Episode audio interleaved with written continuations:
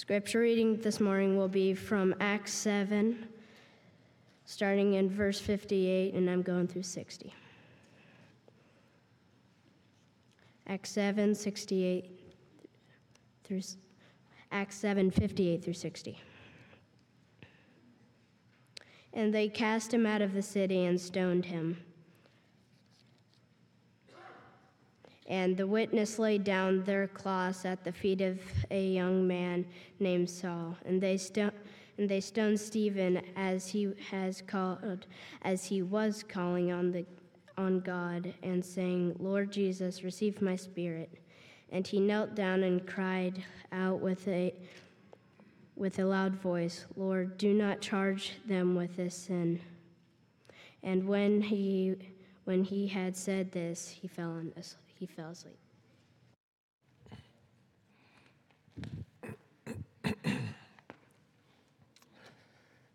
Good morning. It is great to see you here this morning. We are very thankful for our elders and very thankful for Brother Charles and his family being added, Brother Charles, to the eldership. Certainly look forward to serving with him and with the other elders as well. Uh, sometimes when I stand up to preach, I'm focused. I'm so locked in that I forget things. And I know that many people did the Bible reading. I forgot that at 8 o'clock. And there were many people who read through the New Testament in 30 days, and maybe some hadn't done that before. So I certainly want to say thank you for joining me in that, and congratulations. I know you're very excited that you were able to do that, and some may be here today as well this morning. Someone else mentioned, secondly, that what do we do next?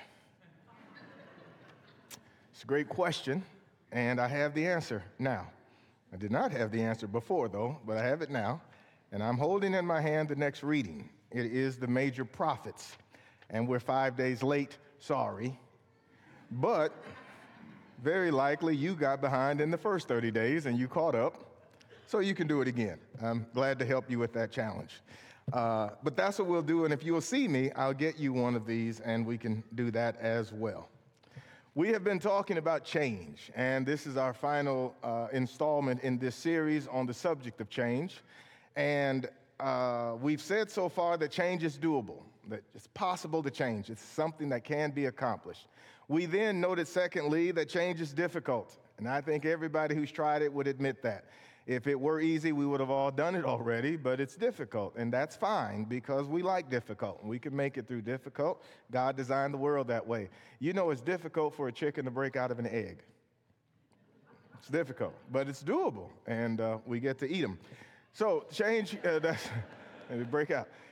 Change is doable. Change is difficult. Change can be deceptive. We talked about that. And that brings us to our uh, fourth and final installment on this series, and that is change is transformative.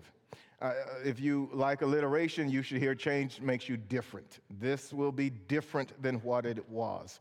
The word transformative is defined as causing or able to cause an important and lasting change in someone or something.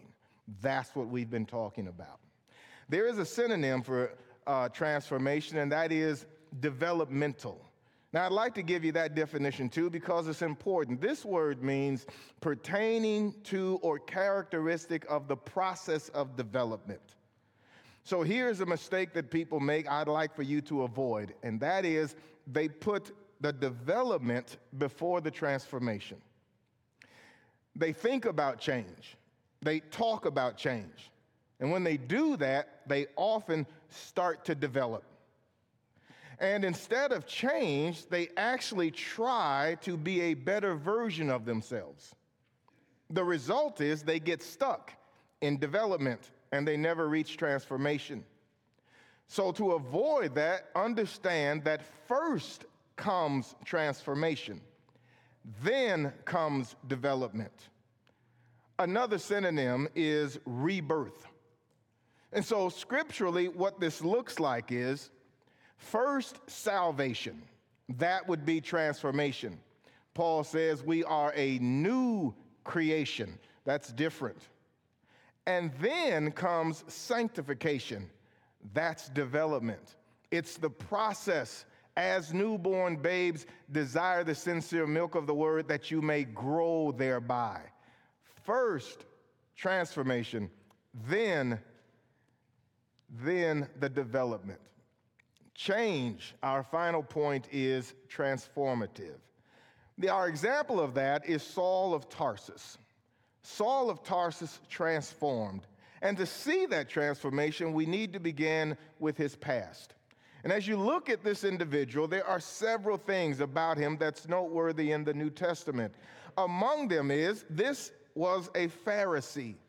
In Philippians chapter 3, verse number 5 and verse number 6, Paul says he was circumcised the eighth day of the stock of Israel, that he came from the tribe of Benjamin and he was a Hebrew of the Hebrews.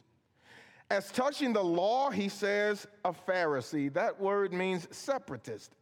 And so he was the most extreme end. He was really committed and dedicated to his father's religion, he will say. Concerning zeal, he persecuted the church. Touching the righteousness which is in the law, he says he was blameless. So here is an individual, and that's his past. With regards to how he acted then within that past, he says he was a persecutor. In 1 Timothy 1 and verse number 13, again, describing himself as he looks backward on his life, he says, Who was before a blasphemer and a persecutor and injurious, but I obtained mercy because I did in ignorance and unbelief. He did all of that with a pure conscience. Acts chapter 23 and verse number 1. Paul says, earnestly looking to the council, Men and brethren, I have lived in all good conscience before God until this day. Try to appreciate where he is and who he is. Here is a man who was a Hebrew. He was an Hebrew of the Hebrews. He was part of that religion that God gave at Sinai. He was from that lineage, he was of those people. Not only that, he was committed, absolutely dedicated to that cause, a Pharisee. Insofar as his life, he says, I was blameless and I had a clear conscience. In other words, when Saul of Tarsus went out and he searched and sought out and found Christians, when he arrested them with the authority he had behind him, when he brought them before the council and he demanded that they blaspheme the name of Jesus, and when and if they did not, he gave his voice against them and they were put to death. When he went home at night and he went to bed, he did so with a clear conscience.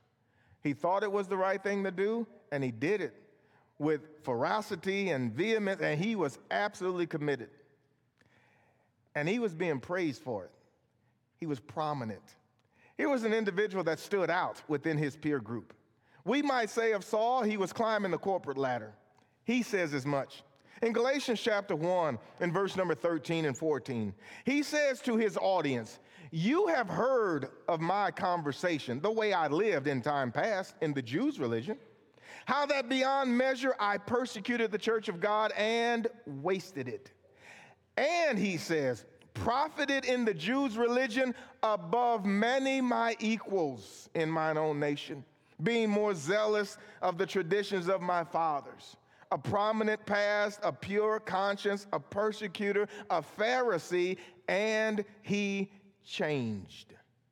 Saul was transformed. How did he change? And how can we change? One more quick note before we get to how he changed, and that is according to Scripture, he is a model of change. In 1 Timothy chapter 1 and verse number 13 through 17, again, as he looks backward on his life and talks about his coming to know the Lord, he says, Though I was formerly a blasphemer, a persecutor, and an insolent opponent, but I received mercy because I acted ignorantly and in unbelief. And the grace of our Lord overflowed for me with the faith and love that are in Christ Jesus he says this saying is trustworthy and deserving of full acceptance that Christ Jesus came into the world to save sinners, of whom I am chief, of whom I am foremost. When it comes to sinners, Paul says, I'm the head of the line. But I receive mercy. For this reason, that in me, as the foremost, Jesus Christ might display his perfect patience as an example to those who were to believe in him for eternal life. Paul is effectively saying that God allowed and changed me to use me as a model for everybody else to change. In fact, we might say it in these words if Saul could change, well, then anybody can change. How did he do it? Point number one how do we change? How did Saul change? He learned new information. In Acts chapter 9, beginning in verse number 3, the Bible says of Saul, as he journeyed, he came near Damascus. And suddenly there shined around about him a light from heaven. And he fell to the earth and heard a voice saying unto him, Saul, Saul, why persecutest thou me? And he said, Who art thou, Lord? And the Lord said, I am Jesus, whom thou persecuted. It is hard for thee to kick against the pricks.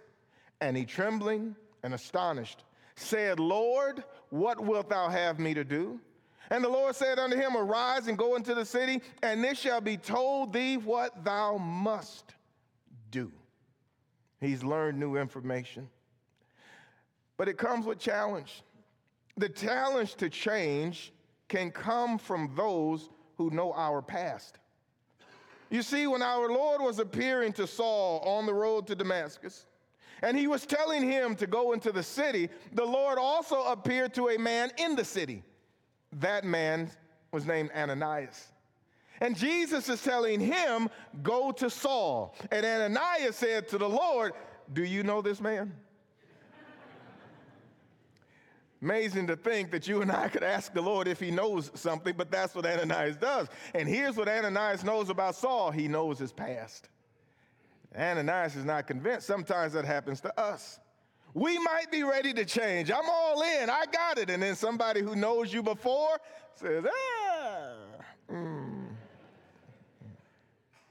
It can come from thinking you're right. Challenge can also come from a confrontation of ideas because that's what's going to happen. This new information is going to conflict with what you previously know. And if you have long held ideas or ideas that have never before been challenged, you've just always believed them and accepted them. Now, this new information comes in and it provides a challenge. Change also demands humility. The ability to be corrected and instructed are key components to change. Saul of Tarsus could do that. He's not the only one, though. I, when, I, when I thought about that, Moses is just a wonderful example of somebody who had accomplished great things, and yet he could be instructed. Moses, the one who delivered the children of Israel out of Egyptian bondage. Moses, the one who met God on Sinai and received the law written with the finger of God. Moses, who crossed the Red Sea, parted it, crossed it, and brought God's people to safety. And here Moses was doing a job of judging God's people. And his father in law said, The thing you're doing is not good. And Moses listened. Moses is called the meekest man on the earth. Life is ultimately about listening, and that's where wisdom is, according to Proverbs 1. Let me ask a question How is your humility? I suppose on some level you shouldn't tell me. That might bring it into question. You heard about the man who received the uh, medal for humility and then had it taken back because he wore it. How are you at receiving instruction? How often have you been told about the area of change you need to make?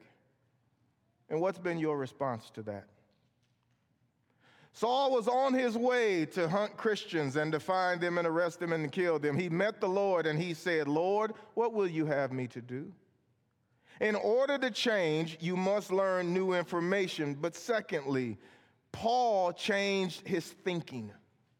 In Acts chapter 26, in verse number 6, he is standing before Agrippa and giving a defense for the reason he's there and what he stands in hope of. And as he does that, he looks backward again on his previous life when he was Saul. And he says, beginning in verse number nine, and now I stand and am judged for the hope of the promise made of God unto our fathers, Unto which promise our 12 tribes, instantly serving God day and night, hope to come. For which hope, say King Agrippa, I am accused of the Jews. What's the hope? He continues. Why should it be thought an incredible thing with you that God should raise the dead? And then he says this I verily thought with myself that I should do many things contrary to the name of Jesus of Nazareth. The, the new information is contradictory to the old information. The thinking about the item in question is what must change. For the Apostle Paul, it was Jesus. Jesus went from someone to destroy to someone to die for. He changed his thinking. Our thoughts about the item in question have to change. Whatever it is, doesn't matter what it is. For some, it's food. You need to change your thinking about that. For others, it's sex. Some drugs, others gossip, stealing, lying. Doesn't matter the option. Our thoughts about the item is what keeps us from changing. Instead of thinking of it correctly, we've developed an incorrect thought about the thing. And if we persist in thinking that, we'll hurt ourselves with this item, but we'll convince ourselves that we need it and it's good for us. So let me ask what do you think about the thing you need to change? And are you willing to change your thinking about that thing? Have you received new information but rejected it in order to not change? There are some people who are as resisting of change as the person offering the change. I just don't want it. Paul changed his thinking. Number three, Paul changed his beliefs. In Colossians chapter 1, verses 15 to 18, there is a section of scripture here. You, you and I could read it and we could talk about this for some length of time. In fact, you could, this whole first chapter of Colossians, but really from 13 onward, there is so much wonderful information said about our Savior, written by inspiration by the Apostle Paul. Among the things he says about Jesus, he says, beginning in verse 13, he says, For he rescued us from the dominion of darkness. He transferred us to the kingdom of his beloved Son, in whom, his beloved Son, we have redemption, the forgiveness of sins. Then he says, Who is the image of the invisible God, the firstborn of every creature. For by him were all things created that are in heaven and that are in earth, visible and invisible, whether they be thrones or dominions, principalities. Of, you know what? Saul of Tarsus did not believe this about Jesus. Saul of Tarsus said he was a blasphemer. Of who? Not Jehovah, Jesus. He was a persecutor, he was injurious. He thought Jesus was a fake. He thought Jesus was a charlatan. He thought he should do many things contrary to the name of Jesus of Nazareth.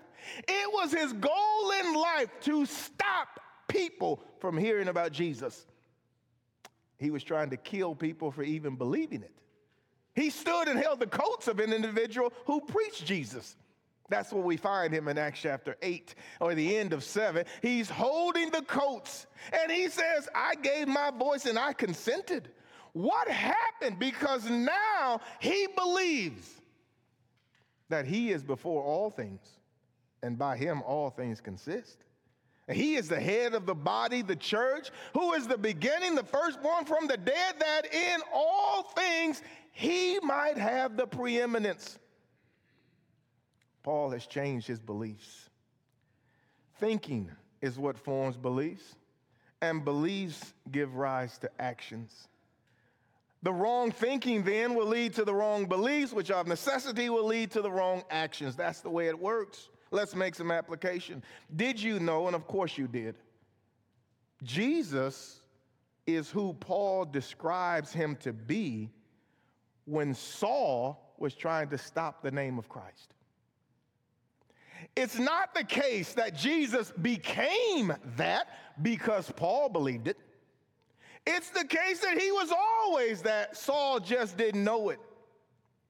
Jesus is the image of God, but he was that when Saul was on the road and met him. Here's what happens very often truth doesn't become true because we change and start to believe it. We change when we find the truth and obey it. Jesus said, If you continue in my word, then are you my disciples indeed, and ye shall know the truth, and the truth shall set you free. What this passage teaches is truth equals freedom. You want to change? Get to the truth. On the other hand, error equals bondage. Question What is the truth about that thing you need to change? What's the truth about it? Number four, Paul changed his motivation. In Philippians chapter 3 and verse number 4 beginning. And when you hear the word motivation, please understand I mean mind. He changed his mind.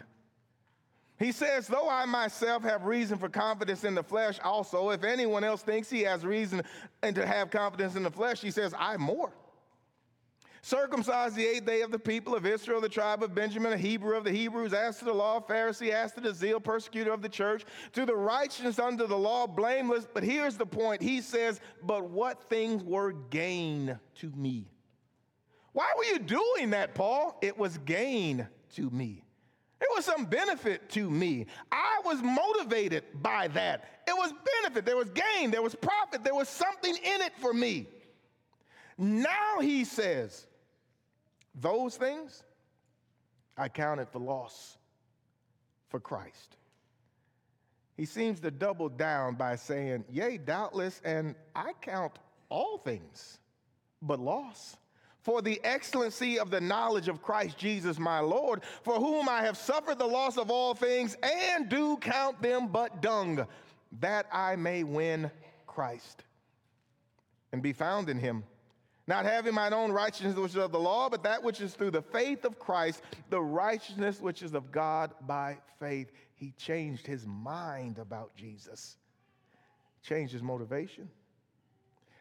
In order to change, you have to stop focusing on simply what you're doing. And you have to start addressing why you're doing it. Paul's fleshly religion, his accomplishments, at one point they were gain to him. He was motivated by following his father's traditions, but when he changed, he counted those things as waste, dung. Literally, he says, I count everything that way. What's your motivation now, Paul? To know Christ and the power of his resurrection. What's your mindset now, Paul? To be found in him, approved of him. Christ is now his motivation. Here's the application if you will change, you must know why you're doing what you're doing. Why do you do what you do? What is your motivation for doing it? The truth is, you could have different motivations for different areas in your life, partly because you wear different hats. You may be a husband or a wife, a parent or a child, a boss, an employee, a brother, a sister. All of these different areas of life will have you doing different things, interacting with different people, being motivated by different things. Sometimes you could be motivated by acceptance or anxiety or avoidance. On the other hand, it could be comfort, concern, or coping. Then, too, it could be doubt, despair, or depression. Still, it could be failure, fatigue, or fear, gain, greed, or guilt, love, lust, loneliness, pride, pain, pleasure, sadness, selfishness, slackness. Why do you do what you do? When you address your why, you might also discover your triggers. You fill in the blank. When I feel, I. What is it that you do? What triggers you? If I'm struggling with something, then very likely I'm triggered by something, stimulated by something, motivated by something. Next time you reach for the thing you need to change, investigate what preceded your reaching. When we reach for it in this moment, it will reveal a lot about where and on what we need to focus the change. I would like to urge and exhort that we are not animals. And so the ringing of a bell shouldn't prompt us to move. The world doesn't believe that we can change. And so they keep ringing the bells. In fact, you should see marketing on some level as ringing your bell. That's the design. Ring, ring, ring, ring. Shop now. The bell rings, so eat now. Ring, ring, ring. Talk on your phone now. Look at the movies now. Binge watch now. The bells keep ringing. Fight back now. Ding, ding, ding, ding, ding. The bells keep ringing all day long. But we're not animals. And so we shouldn't move by that. On the other hand, God believes we can change. And so he sent Jesus to a world that was lost in sin so that sinners could become saints. That's what God believes. God knows this to be the case because we're made in his image and we have the capacity. He equipped us with it. But not only that, we can read in scripture where people did. If you would like, do just a small amount of history on the city of Corinth. Just do a small amount of research on the kind of people that were there, the kind of things that were involved, what they had going on. You don't have to do that much research because 1 Corinthians 6 9 through 11, Paul gives us some insight. And he says ultimately about all of the sins he lists, and they were sins of the mind and of the heart and of the body. They were everything from drunkenness to adultery to homosexuality. And he says of those individuals, such were some of you. What entered into that city? The Apostle Paul with the gospel of Jesus Christ. And what happened? They changed. So did those in Thessalonica. They once worshiped idols. One of the allurements to idols is you get to be God. The idol actually doesn't tell you anything. You get to be God. And so whatever you want to do, you can do. And then Paul came, reasoned three Sabbaths out of the scriptures, opening and alleging that Jesus is the Christ. And Paul says to that group of individuals, You turned, you converted, you changed from idols to serve the living God. 1 Thessalonians 1 9 and 10. Someone gets married, they change their name. You move to a new house, you change your address. We know what change looks like. You become a Christian and you change. In fact, you get married to Christ, you change. You become a member of God's family, you change your address. No longer headed to hell, now you're headed to heaven. You change. As you do so and contemplate that, please avoid this pitfall. What I'm about to tell you simply will not work. It won't. It will not work, but the reason it's alluring and deceptive is that the moment I tell you it will not work, I have to follow that with it will work shortly. So the reason it's deceptive is it actually will work, and you will be able to say, See there, Eric, it does work. Here's what I'm telling you it won't work, it's a trap. Here's what it looks like. If you don't change your mind, if you just try to change your action,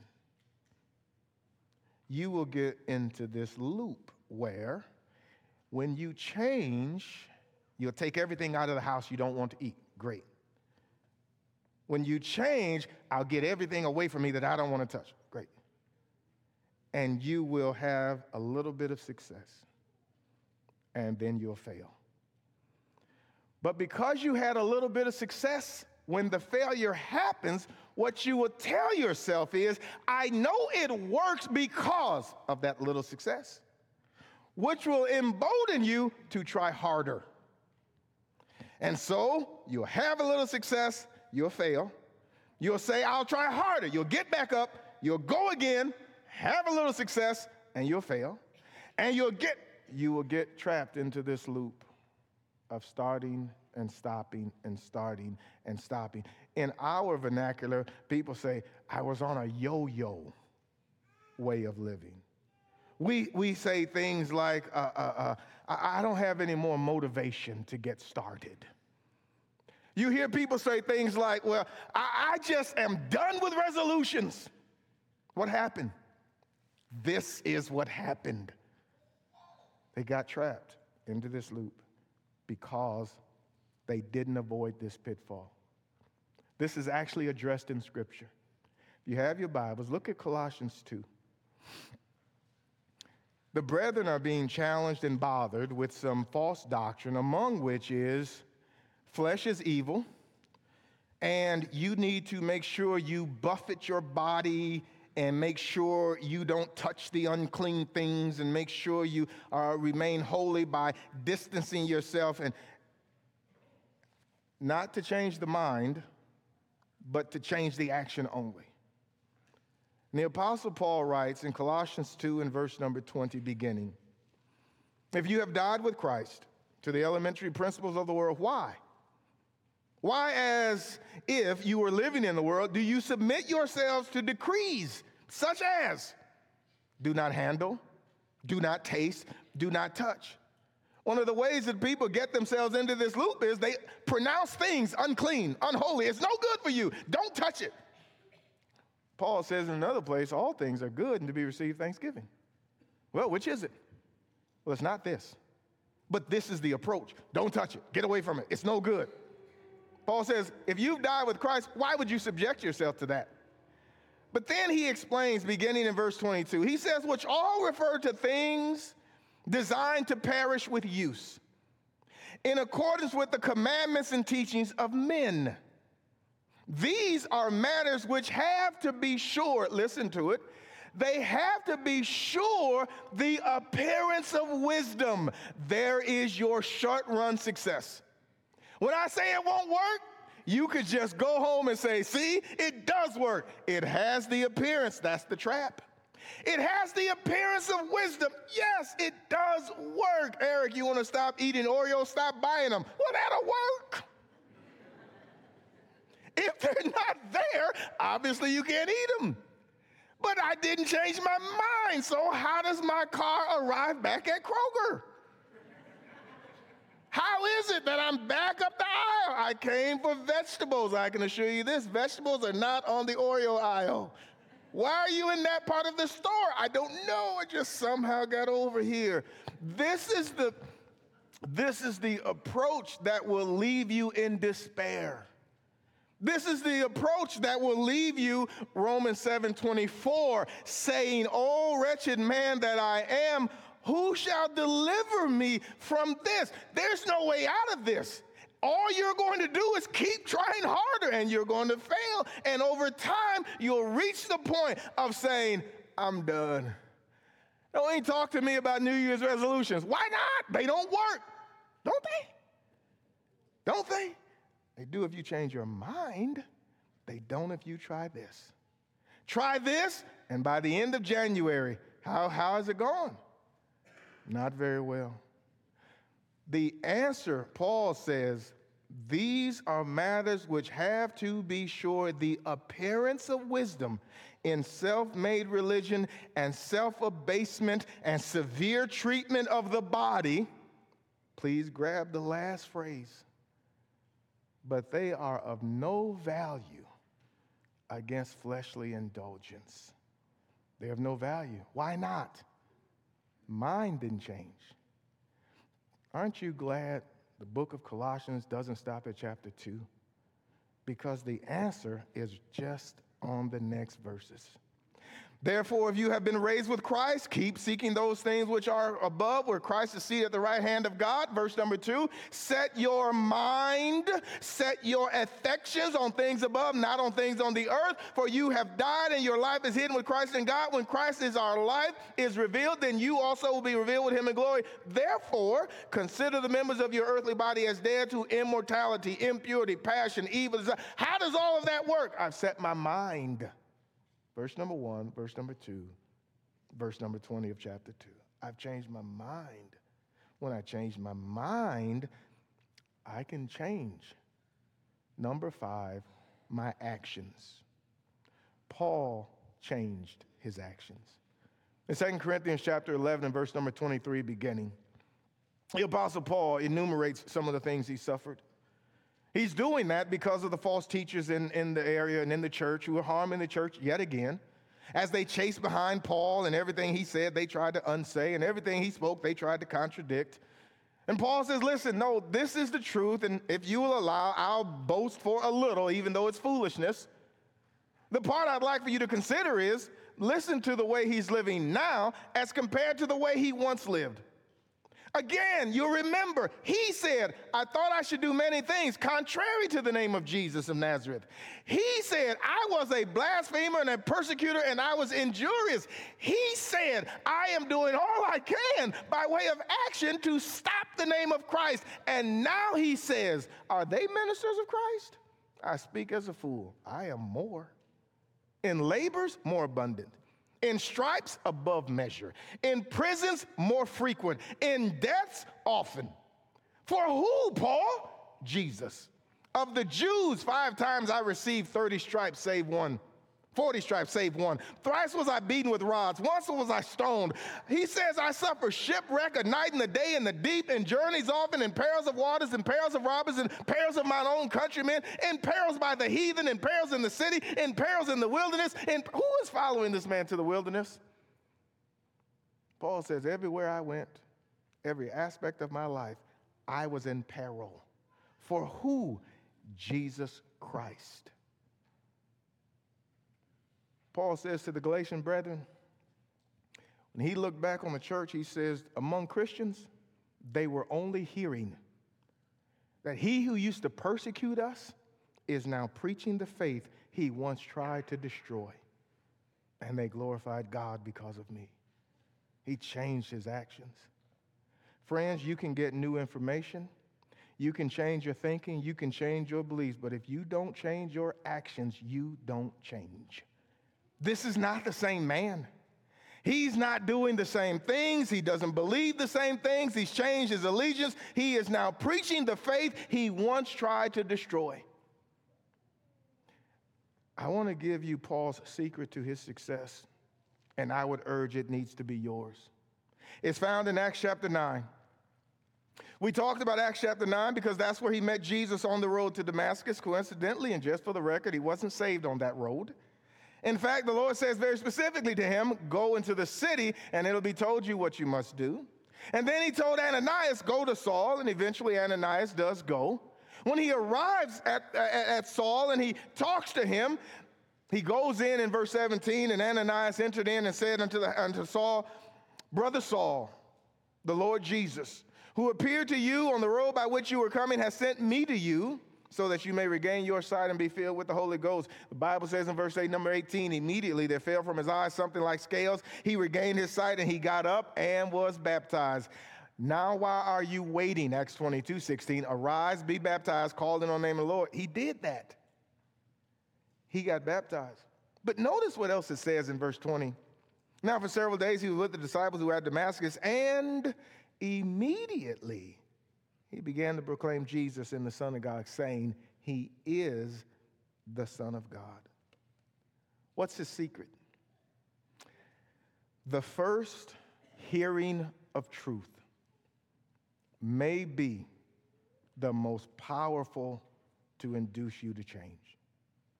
The first time you hear the truth. The first hearing of the truth may be the best opportunity you could ever have.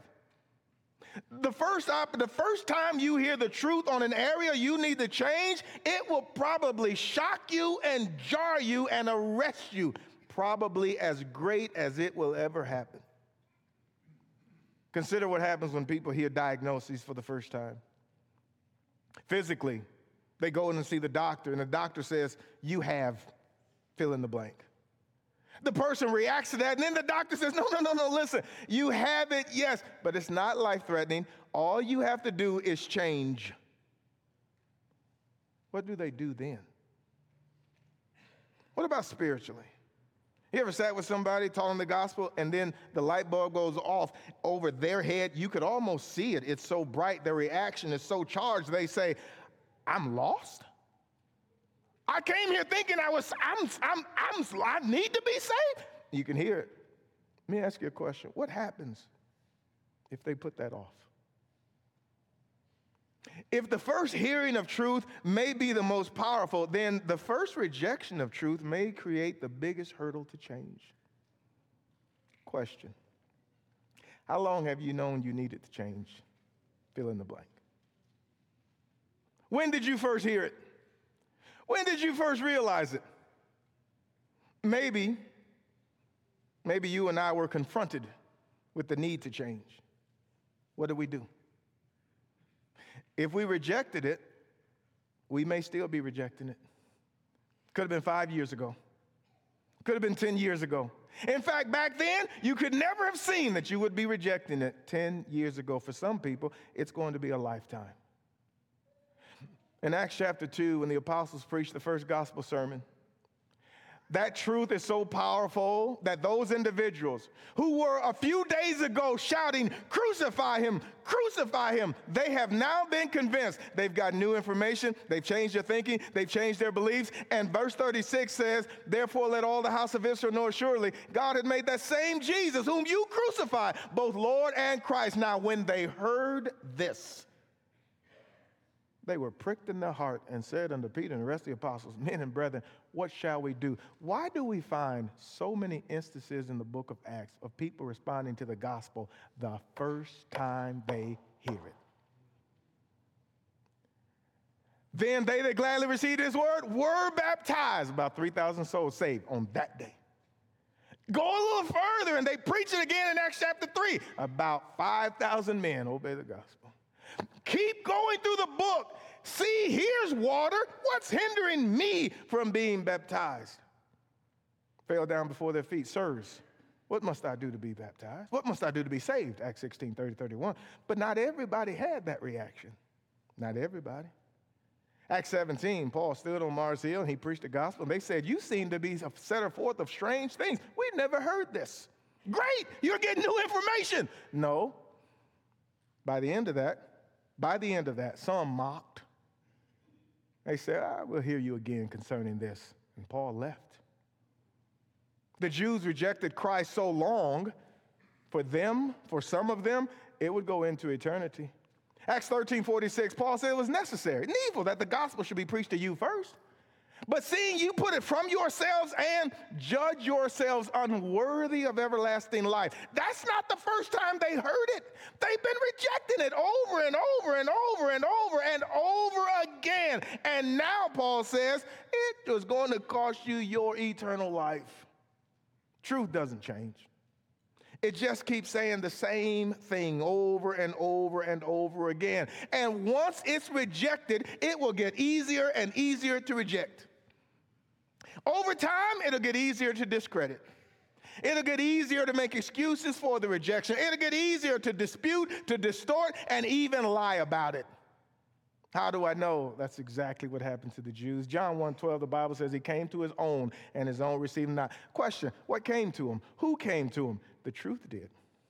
Jesus said in John 14, 6, I am the way, the truth, and the life. No man comes to the Father but by me. What did they do? They rejected the truth.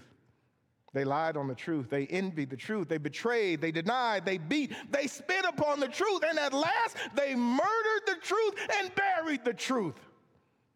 Strange thing about the truth, though, the truth rose from the dead. Whatever we need to change, the truth continues to rise from the grave we keep trying to bury it in. That's why five years later, the same change needs to be changed. Truth didn't change. You tried to bury it, truth just keeps rising. 10 years ago, I needed to. Truth just keeps rising. The reason we are struggling today is likely is because we rejected the truth when we first heard it. That was our greatest opportunity. For Saul, immediately. For us, ah, I hear you again concerning that. Five years later, 10 years later, some people have gone on into eternity needing to change. Let me offer some final tips. Start small. Tip number one change something small. A small change can lead to big changes. That's what a wise man told me. Start small. And the success of that, use that to do other things. Great advice. Next, use Thanksgiving as a springboard for change. It's amazing how easy it is for us to take things for granted, just easy. So, start with Thanksgiving. Thank God for your senses. You still have them? Can you see and smell? I've heard people who lost their smell. Very sad if you like food. You got yours? Thank God. Thank God for mobility. Can you still move freely? Can you? Thank God for salvation. Thank God for your family. If you aren't thankful, what could happen is you could spend a lot of time thinking about yourself. And you could spend a lot of time telling yourself everything that's wrong with you and with your life. Thank God for your family, if you have one. Thank God for your spouse. Stop longing for what you don't have. Be content with what you do have. I didn't invent the phrase, you know that, but somebody said the grass is always greener on the other side. Somebody else said that's because fertilizer is over there. Listen, it may not be as good as you think it is. It may not be. And don't think for one second that because somebody has more, they don't have troubles. That because somebody has more doesn't mean they need to change. I've never been one, but I'm just guessing. I imagine there's some sad millionaires. What do you think? I imagine there's some millionaires with one that's really looking down the road at a guy who's got five thinking, man, if I could only get four more, I'd really be something. It doesn't matter how much you have. Be content with what you have. Don't accept the way things are. Do not accept it. Don't say to yourself, I can't change, and there's just be this way, and, and I, I, I, nothing I can do about it. Please don't accept that.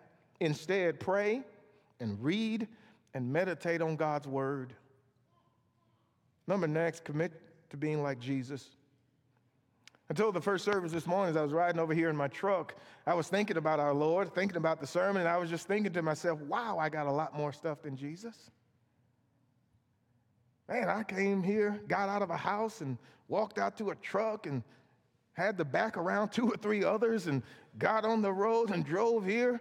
Nice suit. Now I was thinking, wow, look at all this stuff. You know what Jesus said about himself? Foxes have holes, Birds of the air have nests. The Son of Man, the one who made it all, doesn't have a place to lay his head. Don't you want to be like Jesus? Number next, take a test. Find out who you are. There's some tools out there. There's Myers Briggs, there's Jung, there's the Enneagram. What makes you you? Do some research, find out. A lot of things go into play. There's birth order, there's home life, there's your parents and their marriage, there's trauma, there's financial stability as you were growing. A lot of these things go into developing who you are. A lot of these things are the reason you are triggered by what you're triggered. Do some research, find out some things about yourself, and add this one to it if necessary. Get some professional help.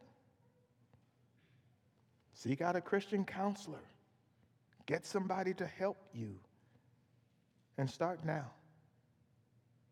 Change is doable, but change is difficult. And change can be deceptive for a myriad of reasons. But when it's accomplished, change ultimately means we're different because change is transformative. The Apostle Paul is held up as an example that if a man could be a Pharisaical Jew, a Hebrew of the Hebrews, a persecutor of the church, a killer of Christians. And he could become the author, human, by inspiration of at least 13 New Testament books. And we can see just what change looks like. If you're not a Christian, the greatest change you need to make is to become one. to be transformed into the kingdom of God's dear Son. Believe that Jesus Christ is the Son of God. You need to do that. Saul came to. Repent, change your heart, change your mind. Saul did that. He confessed the name of Christ and he was baptized. The Bible says he did that immediately. Friends, if you've never done that, you need to. That is the greatest change you need to make in life. But if you are his child, you have within you the capacity and the ability.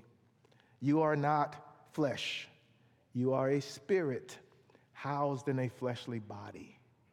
And it is the spirit that can commune with the God of heaven, the Father of spirits. You can change. If you need to, we invite you as we stand and as we sing.